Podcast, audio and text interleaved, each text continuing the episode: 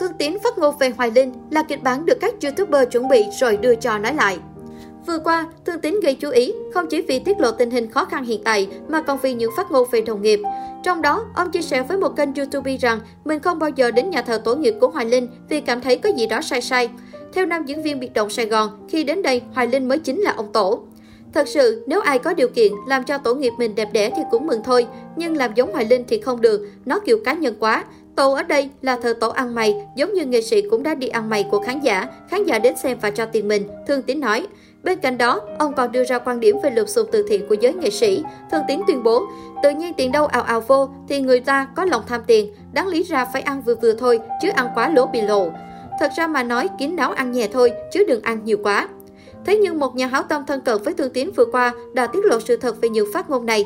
Anh cho biết tất cả đều là kịch bản, được các YouTuber chuẩn bị rồi đưa cho Thương Tín nói lại. Thời gian qua, rất nhiều người tìm đến phòng trọ của nam diễn viên cho ông tiền để nói theo nội dung có sẵn. Nhà hảo tâm cảm thấy lo lắng, sợ Thương Tín sẽ bị phạt miệng vì chuyện này.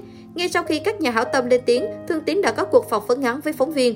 Tại đây, nam diễn viên không phản bác lại chuyện nói theo kịch bản mà chỉ để tâm sự về đời tư.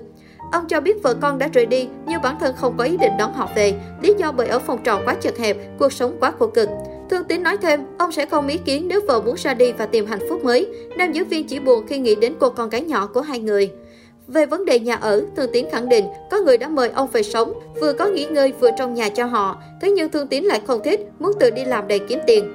Ông không muốn vô một chỗ nào đó để rồi không phải làm gì cả. Một lần nữa ông đề cập đến số tiền 800 triệu đồng được ủng hộ. Thương Tín tâm sự, mình muốn xây nhà để sau này không thể đi làm để còn có nơi về sống. Chiếc xe cũ cho thuê lại phần nào cũng có thêm kinh phí trang trải cuộc sống, nhưng giữa thời buổi giãn cách, không còn việc làm thì vẫn không đủ. Thương Tín nghẹn ngào thú thật, mình đang nợ hơn 5 triệu đồng tiền phòng trọ. Nam diễn viên của biệt động Sài Gòn còn cho biết mình rất đau đầu khi bị làm phiền trong suốt thời gian qua. Ngày nào cũng có các YouTuber đến để phỏng vấn, quay chụp ông. Họ hứa sẽ cho cái này, cái kia, nhưng thực tế vẫn chưa thấy gì. Biết nhiều thông tin sai lệch về mình từ đây mà xuất hiện, nhưng Thương Tín không muốn đòi co thêm. Trước đó, nhạc sĩ Tô Hiếu đã mua rất nhiều lương thực thực phẩm để tiếp tế cho nghệ sĩ Thương Tín như gạo, mì, nước tương, đồ hộp. Khi nhận, nghệ sĩ Thương Tín rất vui. Ông bày tỏ niềm hạnh phúc tới độ làm cho nhạc sĩ Tô Hiếu về nhà vẫn còn vui lây. Mình giúp được người ta mình vui lắm. Thấy tôi đem rất nhiều đồ tới, anh Thương Tín bảo, vui quá, có ăn rồi. Sau khi ghé thăm Thương Tín, nhạc sĩ Tô Hiếu đã có những chia sẻ chân tình về cuộc thăm hỏi và bệnh tình hiện tại của nam diễn viên Việt Đồng Sài Gòn. Thương Tín cho biết, nhiều người hứa hẹn cho tiền, hứa giúp đỡ nhưng chẳng thấy bóng dáng đâu. Nhạc sĩ Tô Hiếu đặt vấn đề, khi mà Thường Quân không cho tiền, không giúp nữa thì Thương Tín tính thế nào? Thương Tín cho biết, ông có hai hướng, một là làm tài xế cho phòng khám đa khoa mà bạn giới thiệu, hai là đợi có phim thì đóng. Tuy nhiên, nhạc sĩ Tô Hiếu bày tỏ, tôi nghĩ anh Thương Tín khó có thể làm nghề tài xế được. Anh Tín rất yếu, đi còn không nổi. Anh em tôi đi bộ với nhau một lúc mà thấy anh Tín đã đi không nổi rồi, vô phòng là đòi nằm nghỉ. Còn đóng phim cũng khó khăn, thứ nhất là dịch bệnh, thứ hai là sức khỏe, rất nhiều vấn đề.